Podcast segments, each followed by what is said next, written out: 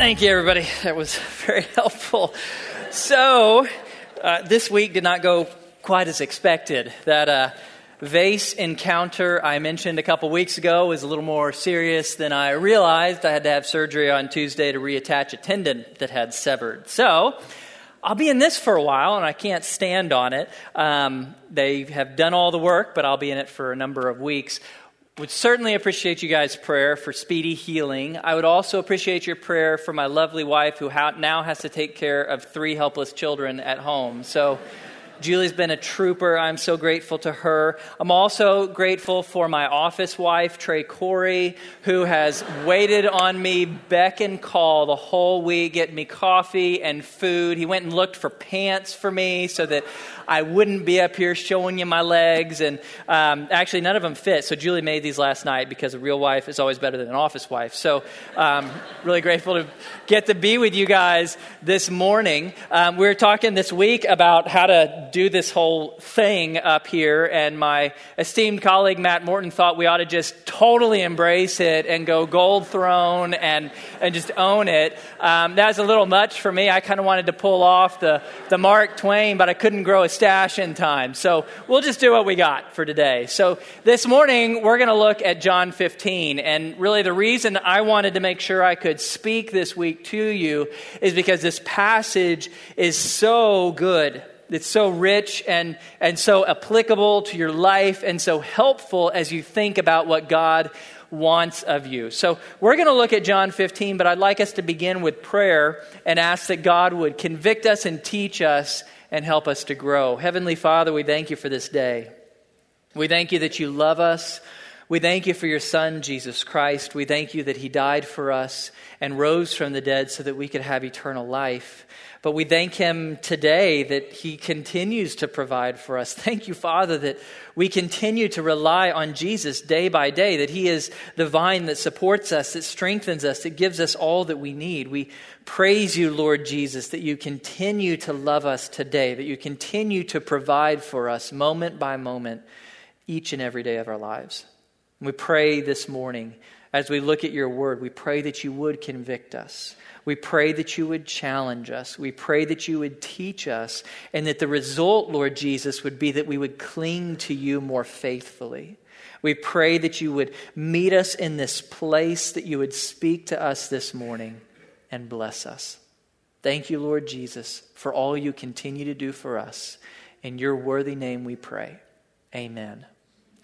So, John 15, Jesus says, I am the vine. And so this week, we're looking at a gardening metaphor. It was shepherding last week, gardening this week. It's interesting. I don't know if you've ever thought about this, but in the Bible, you will see gardening used as a metaphor or a story more often than any other metaphor. God talks about gardening all the time. Shouldn't surprise you because that's actually where the story of the Bible began. Remember back, Genesis chapter 2, the Lord God took the man, that's Adam, and put him into the Garden of Eden to cultivate it and keep it. Whole story begins in a garden. And what I find fascinating here, have you ever thought about this? The first job God gave to a human being is gardener. Not pastor, not professor, not music leader, not missionary, not evangelist, not lawyer, none of those things. It's gardener.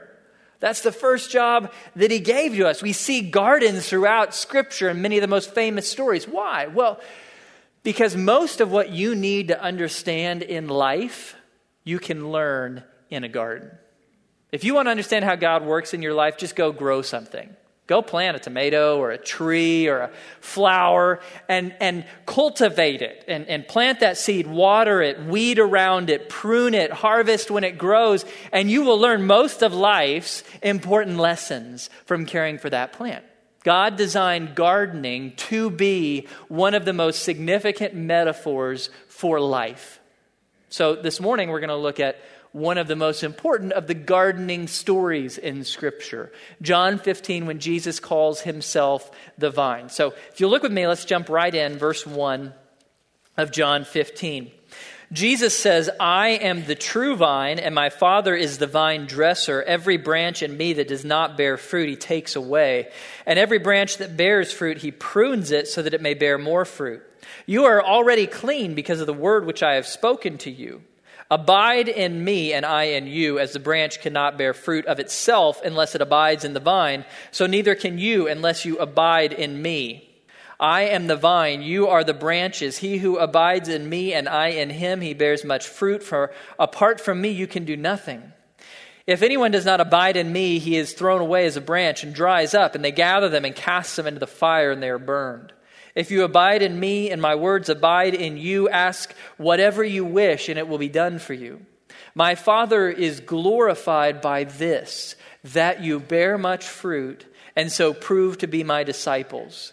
Just as the Father has loved me, I have also loved you. Abide in my love. If you keep my commandments, you will abide in my love, just as I have kept my Father's commandments and abide in his love. These things I have spoken to you, so that my joy may be in you, and that your joy may be made full. This passage pictures a vineyard, which everyone in ancient Israel would have known what these look like. They were all over the place. This is actually a vineyard in Israel today, very common. These vineyards are used as metaphors by God all the way through Old Testament and New Testament. In this vineyard, the person who owns the vineyard is God the Father. He's the vine dresser. Uh, when God is called a vine dresser, what that tells you is that God the Father is, first of all, sovereign. The vine dresser is always in control. He chooses where the vines grow, what vines grow, how they grow, when they're watered, when they're pruned, when they're harvested. It's all up to him. So when Jesus calls his father the vine dresser, he's first saying he's sovereign in your life, he's in control in your life. But there's a second thing he's saying about the father, and that's that he's good. Because the vine dresser is always good to the vine. Because that's why he's there. That's his whole purpose in the garden is to do that which is good for the vine. So the vine is protected and cared for and grows and is strong and thrives. And so God the Father, as the vine dresser, he is sovereign and he is good. In this vineyard, God the Father is the vine dresser. Jesus is the vine the true vine. Now, when, when Jesus calls himself the vine, he's saying that he is the source of all water and nutrients to the branches. That's us. Jesus is the source of life in this metaphor. So think about a vine and how, how a grapevine works. Everything that is needed in the branches, by the leaves, by the fruit, it comes from the vine. All the water comes through the vine, from the roots through the vine. All the nutrients from the roots through the vine. Everything needed comes through the vine. There's nothing else like feeding the branches or feeding. Everything comes through the vine. So when Jesus says he's the vine, he's saying he is the source of life. He's the source of all satisfaction, of everything that you need in life. Now, why does Jesus say, I am the true vine? Why add that adjective? Because you live in a world with lots of false vines. All over the world, there's false vines. And people are clinging to those vines, hoping to find life in them and satisfaction in them. The vine of wealth, the vine of sex, the vine of career, the vine of pleasure, the vine of fame, all of these things that the world offers that people try to cling to that are not in and of themselves bad, but that become bad. They become idols. They become false vines when people cling to them, trying to get from them the satisfaction, the life that they need. All of those vines will disappoint you. Might please you for a brief bit of time, but they'll leave you high and dry in the end. There is only one true vine that can support your life, that can satisfy you, and that's Jesus. He is the true vine. But who exactly are the branches? That's a harder question. Actually, people have discussed that and debated that for centuries. Look with me in verse 2. Let's discover who the branches are. Jesus says, Every branch in me that does not bear fruit, he, that's God the Father, takes away. And every branch that bears fruit, he prunes it so that it may bear more fruit. You've got two kinds of branches in this verse. Branches that can bear fruit, they're pruned. We'll talk more about that later. Branches that cannot bear fruit, they're taken away. They're removed. And verse 6 tells you they wither, they die, and they're thrown in the fire. That's a picture of God's judgment. They're cast into hell. A lot of people look at this verse and it scares them because if verse 2 is believers, if, if the branches are all believers, then Jesus is saying it's possible for a believer to live a life that bears no fruit, and the result is they get cut off from Jesus and cast into hell. That's a scary thought. A lot of people believe that, that you can lose your salvation and be cast into hell because you didn't do good works. That, though, contradicts everything that we studied last week, John chapter 10, Romans chapter 8. You cannot lose eternal life because it is eternal. It's not something you can give back, it's not something you can forfeit. So, what's going on here? Well, it's really clear when you think about the context. These branches that are taken away by the vine dresser, they are people who never trusted in Jesus. These aren't believers. These are people who followed Jesus for a while for selfish reasons, but never trusted in him as their Messiah. And guess what? You have a really easy example of that Judas. Do you know what's going on when Jesus says these words? This is the Last Supper.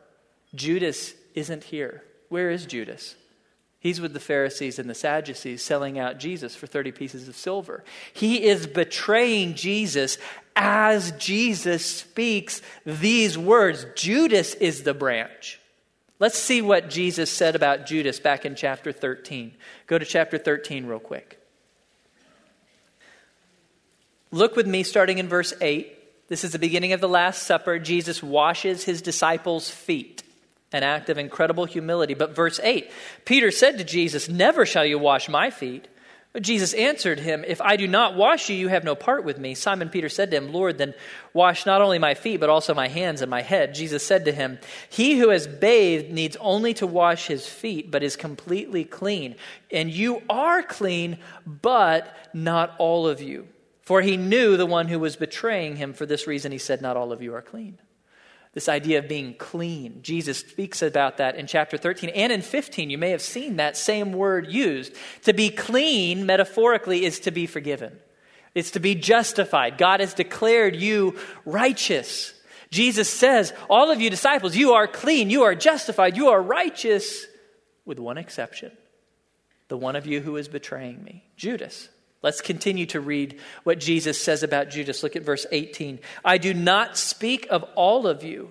I know the ones I have chosen, but it is that the scripture may be fulfilled. He who eats my bread and is, has lifted up his heel against me. Look down at verse 21. When Jesus had said this, he became troubled in spirit and testified and said, Truly, truly, I say to you that one of you will betray me.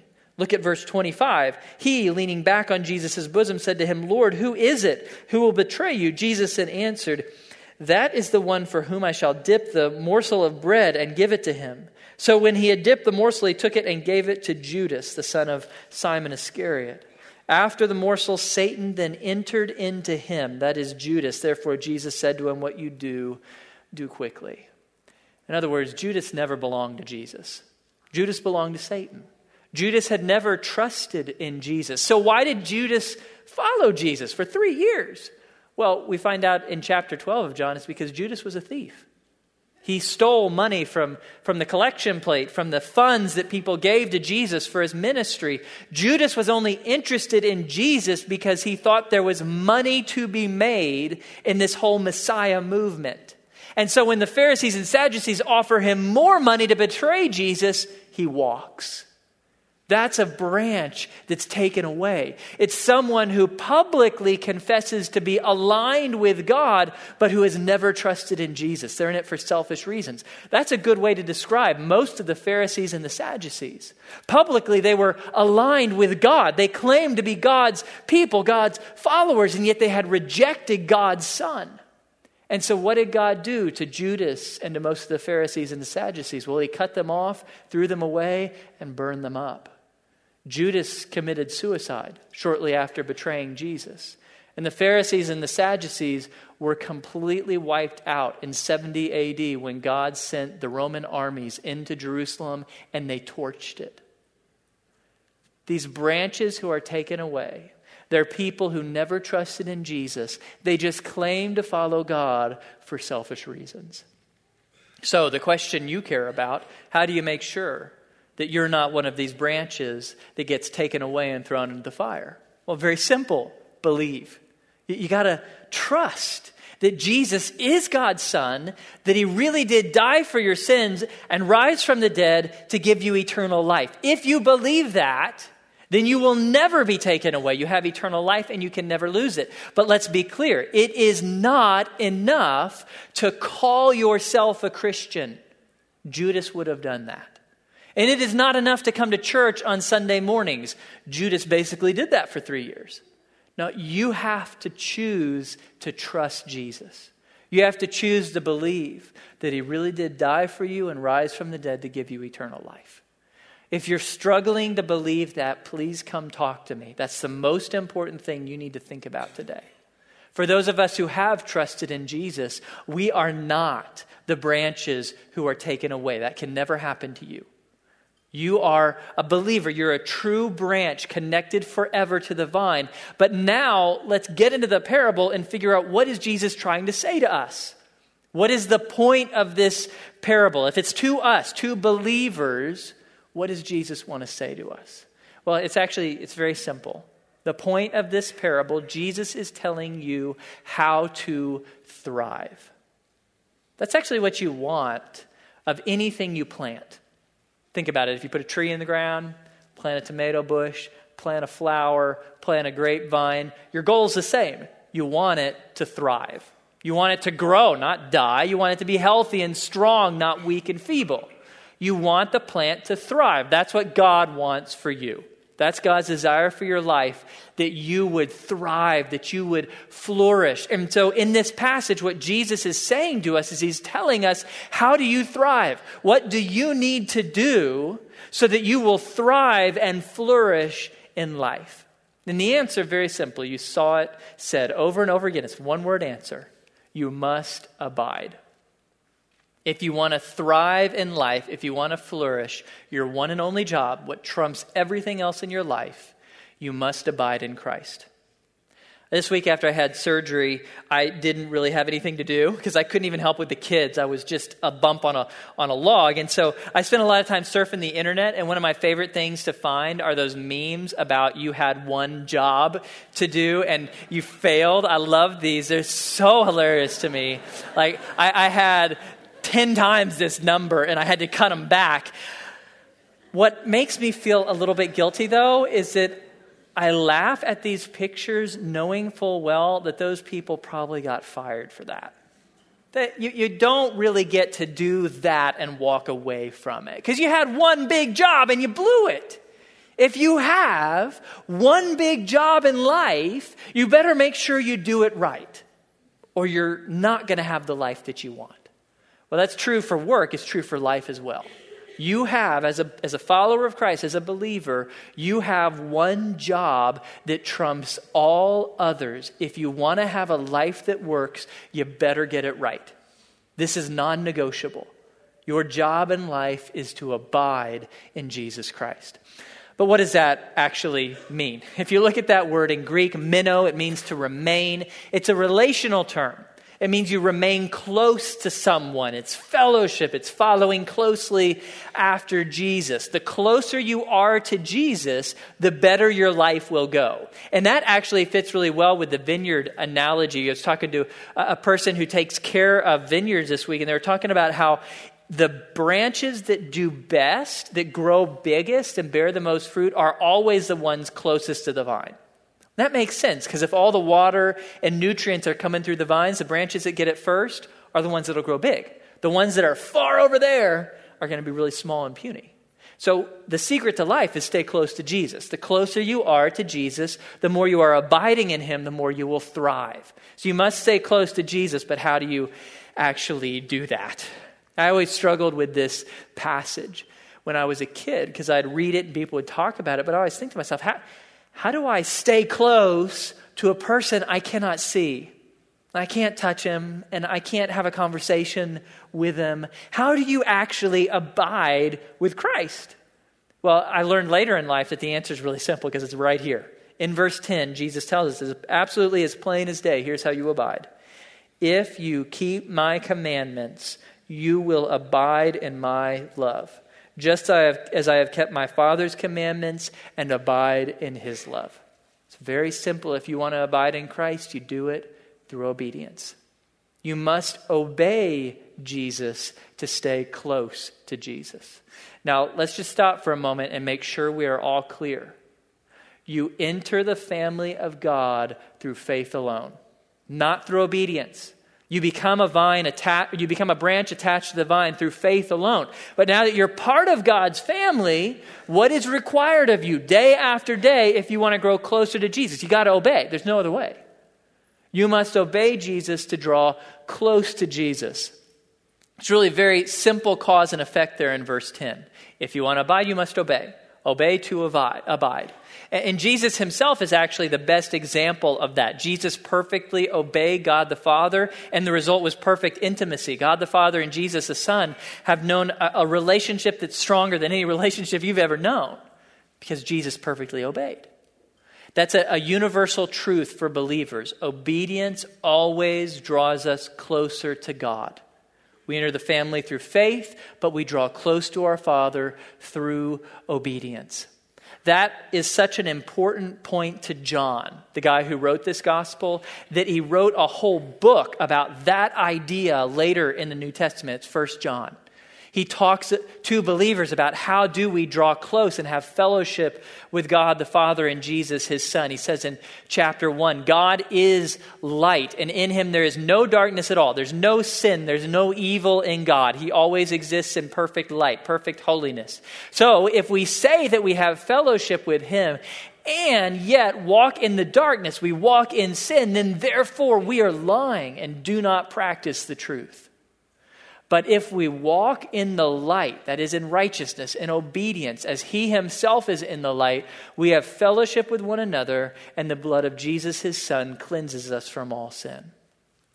He's writing to believers who want to know how do we draw close to God and have fellowship with Him?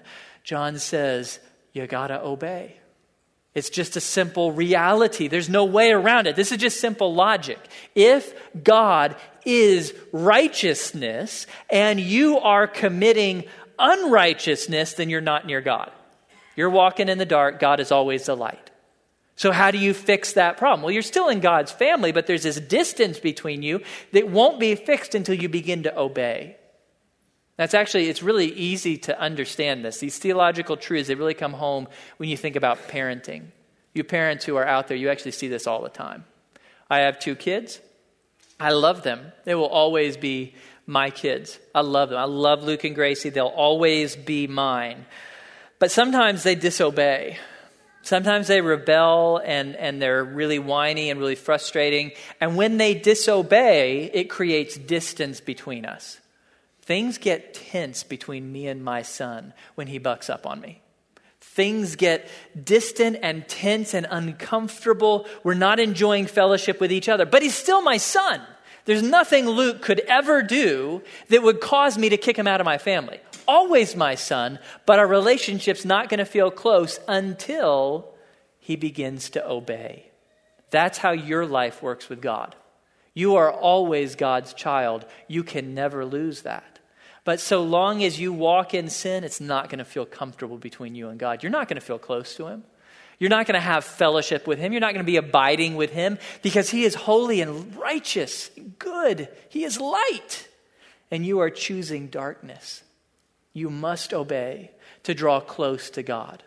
So you abide through obedience. And when we look at what Jesus says, that's especially the obedience of loving others. You know, Jesus gave a lot of commands, and so it can feel a little overwhelming. Okay, I got to obey Jesus, but he said a lot of stuff. A lot of it's really hard. What do I focus on? Well, Jesus cuts through everything down to the heart of the matter. The most important command for you to obey is found uh, right towards the next part of the passage, verses 12 and 13. Look where we left off, verse 12. Jesus says, This is my commandment, that you love one another just as I have loved you. Greater love has no one than this, that one lay down his life for his friends. The number one commandment for Jesus here in the book of John is love. Love one another, and you'll end up fulfilling all the other commands being a good husband, being a good parent, a good friend. All of that will be taken care of if you practice love. But we got to make sure we understand what love is.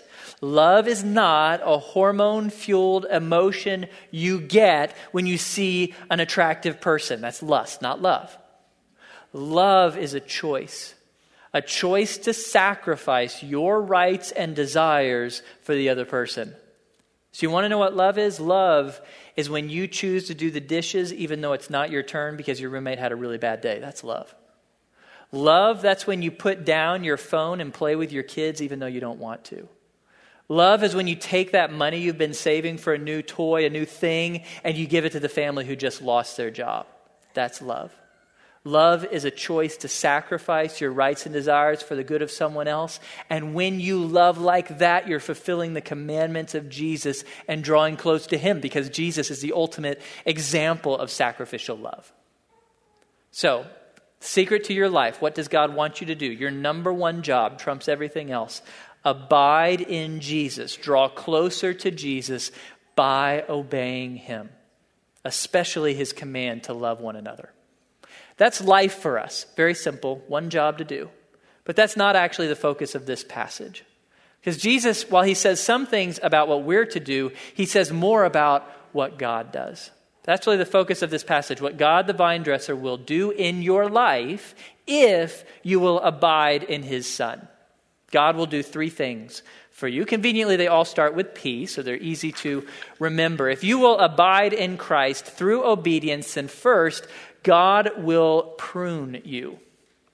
What does that mean? Well, pruning, most of you have seen what that looks like when a gardener prunes a plant. To prune is to carefully cut away everything that's unfruitful so that the plant can grow and thrive better. That, that word fits a vineyard really well. Because grapes, when they grow, when a, when a grapevine grows, it is incredibly wild and unorganized and will actually not produce good fruit if left alone. It looks something like this branches everywhere, leaves everywhere. So the vine dresser has to cut away everything less, everything unproductive, till the branch, man, it just looks bare.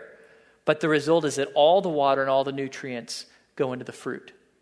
So, pruning is cutting away everything unproductive so that the branch can grow healthier and thrive and produce more fruit. And that's what God will do in your life if you will obey Jesus. He will work behind the scenes to prune away, to cut away all the unproductive parts of your life.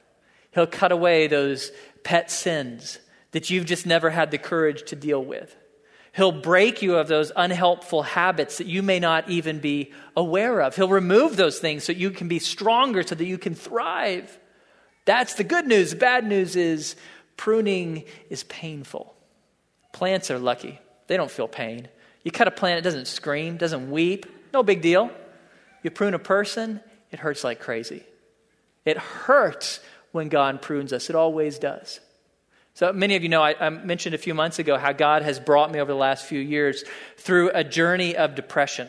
That's been the thing that I've faced. It's much more painful than surgery. This thing's nothing compared to dealing with depression. It's the most painful thing I've ever dealt with in my life. I would not wish it on my worst enemy. So I begin to, to deal with depression, and it forces me to ask this question if I believe that my Heavenly Father is good and loving and cares about me, why would He allow something as painful as depression to enter into my life? I wrestled with that for a long time, and then God opened my eyes to see one word pride. See, I'm a very prideful man, or at least I was.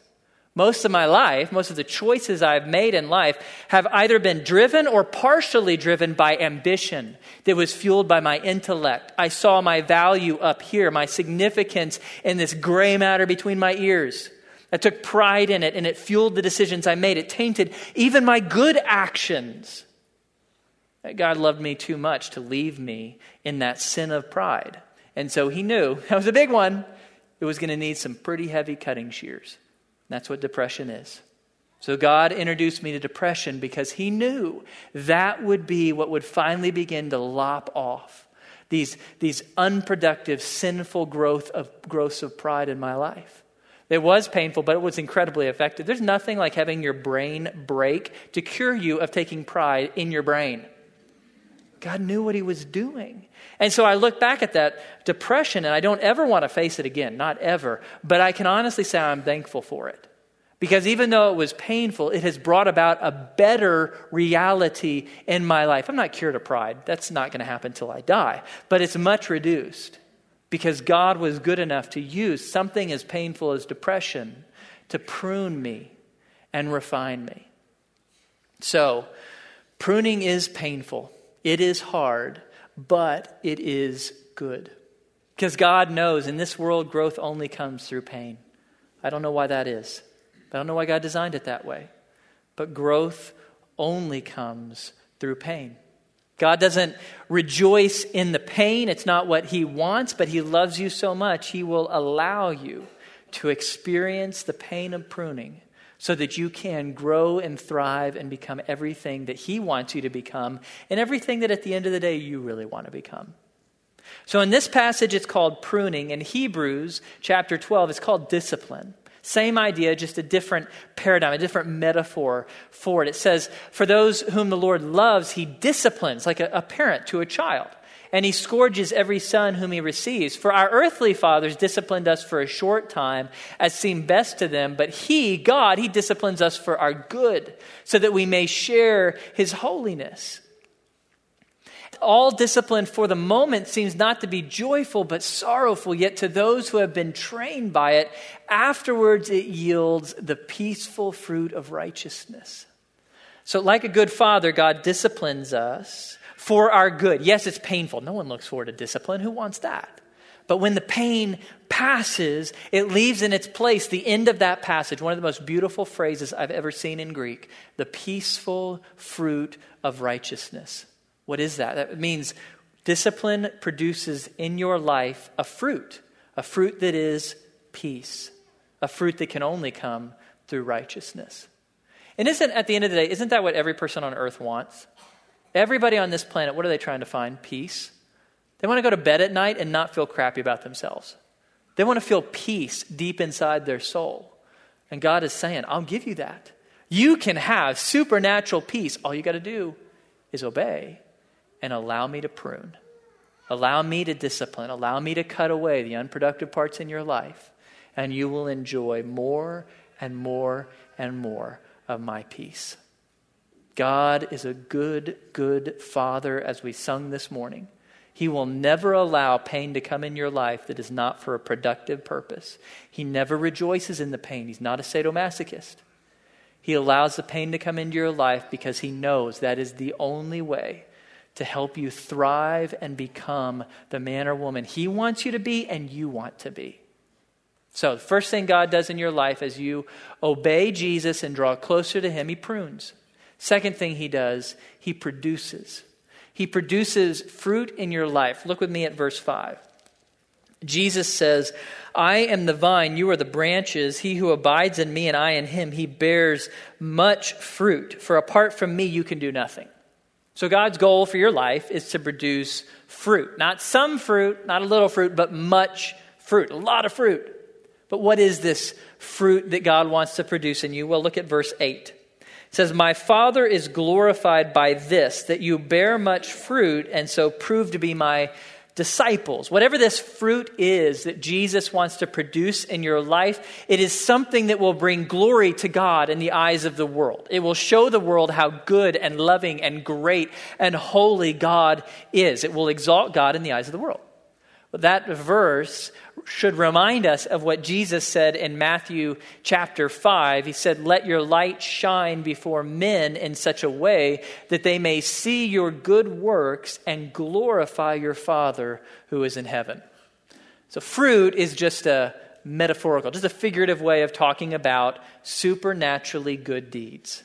That's what God wants to produce in your life. Good deeds that are so good that are so amazing that the world takes notice. They look and see God in you and they are drawn to Jesus. That's what this fruit is supernaturally good deeds God produces in your life that draws the world to Jesus, his son. It's the exact same fruit that Paul mentioned in that famous passage, Galatians 5. The fruit of the Spirit, this is Jesus' fruit produced by the Spirit in your life, is love, joy, peace, patience, kindness, goodness, faithfulness, gentleness, self control. That, that's supernatural fruit. You can't produce that. You can't make God's love in your life. You can't create God's joy, God's patience, God's peace. That's all outside of, of your range of options. Only God can create that in your life. He wants to fill your life with this supernatural good fruit, these amazingly good deeds, so that the world will see this stuff in you and be attracted to Jesus. Now, you all have seen that happen. Remember when I was an engineer many years ago? I worked with a bunch of guys who would not talk about religion. It was not allowed, completely not allowed. If I mention the name Jesus, conversation's over. So I could not witness with words. All I could do was witness with deeds.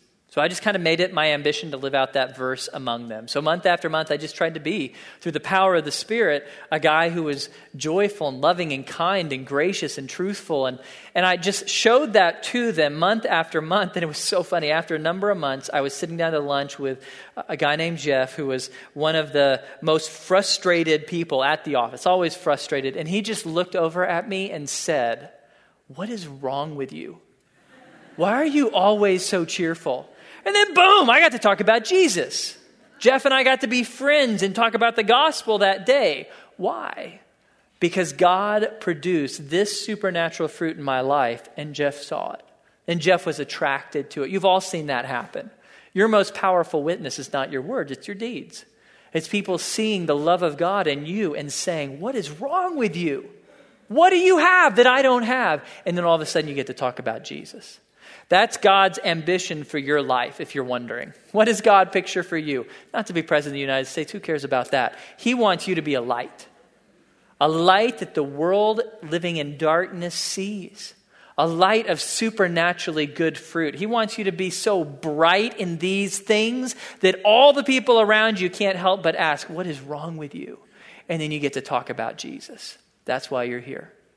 So, as you abide in Jesus through obedience, God the Father is faithful to prune and He's faithful to produce. And finally, He's faithful to provide. There are so many Christians who are living unfruitful, sad lives because they have come to believe that God makes us choose between what makes Him happy and what makes us happy. They see the Christian life as a zero sum game.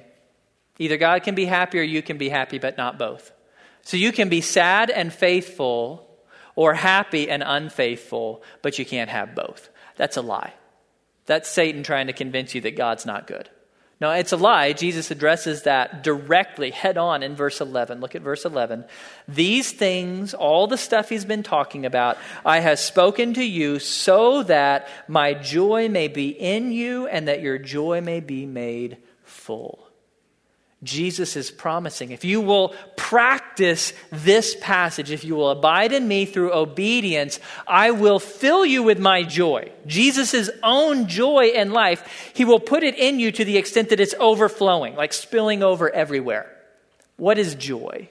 You got to make sure we understand what joy is. Joy is not an emotion, joy is not equal to happiness. Joy is a supernatural ability, like a superhero ability to be able to see good in life, even when it's going bad. Let me repeat that so we're clear. Joy is a supernatural ability to see the good in life, even when life is going bad. Joy is a supernatural ability to be thankful even when there's lots of difficult things happening in your life. Joy is so much stronger than happiness because happiness is, is dependent on circumstances and, and emotions and chemicals in your body that are completely outside of your control. Joy isn't. Joy is not dependent on circumstances or emotional state. It is a supernatural ability that God Himself gives you. He hands this superhero power to you he gives you this ability so that you can see the good in life even when it's going badly. That's joy. And Jesus promises He will fill you with that supernatural ability if you'll obey Him. So let's face that lie again. Let's just be absolutely clear. God will never ask you to choose between His glory and your joy. They are a package deal. They always come together. You pursue God's glory by doing good deeds, and He will, He has promised, fill you with joy. Always comes together. That's ultimately what Jesus is talking about in verse 7 that trips a lot of people up. Jesus says, If you abide in me and my words abide in you, ask whatever you wish and it will be done for you. Now, you've been around long enough. You know this isn't a blanket promise. I can pray for a Ferrari until I am blue in the face. I am not going to get one.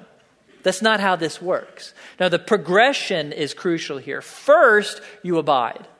You abide in Jesus, you let Jesus' words, his truth, abide in you, and then you ask for what you want, and God will give it to you. Why? Because through abiding, your desires are aligned with God's desires. As you abide in Jesus and let his word abide in you, then you will find yourself desiring God's fruit, God's joy in your life, and God will always give you that. Okay, so let's get back to the Ferrari because I did not bring that up in jest. I have always wanted a Ferrari.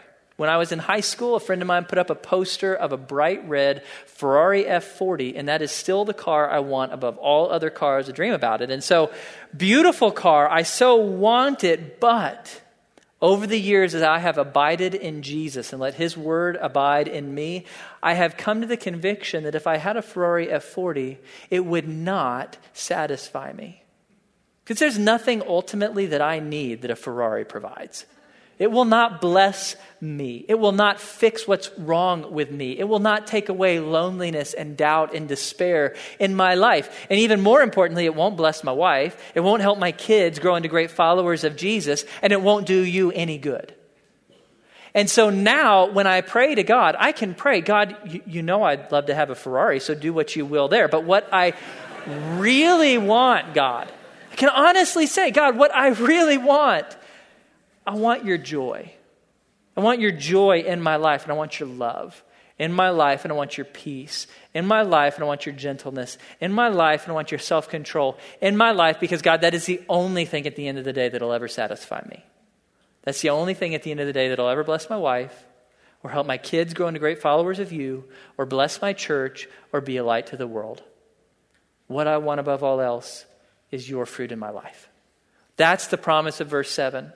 If you will abide in Christ by obeying Him and let His words, His instruction abide in you, meditate on it, God will change the desires of your heart so that they align with His desires for your life, so that more and more you can honestly say, God, what I want above all else is you, your joy, your fruit, your love in my life. And that is a prayer God will always answer. He promised it right here. You ask God for His joy in your life, He guarantees you can take that to the bank. He will produce that in you and through you. So, life for us as followers of Jesus, it's really very simple. We have one job abide in Jesus. And we do that through obedience, especially by obeying Jesus' command to sacrificially love one another. If we will do that, then Jesus has promised his Father will prune us for our good he will produce in our life fruit that draws people to Jesus, supernatural good deeds that wake the world up to the truth of Jesus Christ, and He will provide all of the joy that we need in life. So, my application for you this morning, really very simple. The passage applies itself, it's telling you what to do. You got to obey. If you're a follower of Jesus, your ability to thrive, your ability to have the life you want is directly and unavoidably dependent on your willingness to obey Jesus. That is what it all boils down to. And so I want you to think about your life. What area of your life are you struggling to obey Jesus? Where are you disobeying? I want you to spend some time today thinking about the areas in your life where you are disobeying Jesus. But I want you to go a little bit further and I want you to ask yourself in that sin, where or in what way am I trying through that sin to find my joy in life outside of Jesus? Because ultimately, that's the reason for all sin in our lives. The reason we disobey Jesus is because we have become convinced that we can somehow strangle joy out of something that's not Jesus. Why does a person look at pornography? Because they're looking for joy outside of Jesus. They want to feel good for a moment. They want to feel excited. They want to feel happy. They want to feel satisfied. So they chase it in porn. Why does a person drink too much and get drunk? Because they're looking for joy outside of Jesus. They just want to hit escape on life for a moment and feel good, feel satisfied, feel okay about where they are in life. And so they chase it outside of Jesus. But those vines are false. You know that. They might feel good for a moment, but then they leave you emptier afterwards. That's not joy. Joy never leaves you empty afterwards. And so, my challenge for you is to think about where are you struggling to obey Jesus and why? Why are you looking for joy in that false vine? You know it won't satisfy you. And so, think about what that false vine is that you're giving into, and then pray for God to prune it away. I know that's a big prayer. No one wants to be pruned, it's going to hurt. I promise you, it will hurt. But are you willing to say to God, God, your joy is worth the pain. Jesus is worth the pain. Fruit of the Spirit is worth the pain. So do whatever it takes in my life to cut this sin away. Prune me, God. Make me the branch you want me to be. Help me to thrive. Help me to become the man, the woman that you've designed me to be, because I confess that is the only way to find true life and true joy. Heavenly Father, we bow before you. We praise you and we thank you that you are a sovereign and good gardener.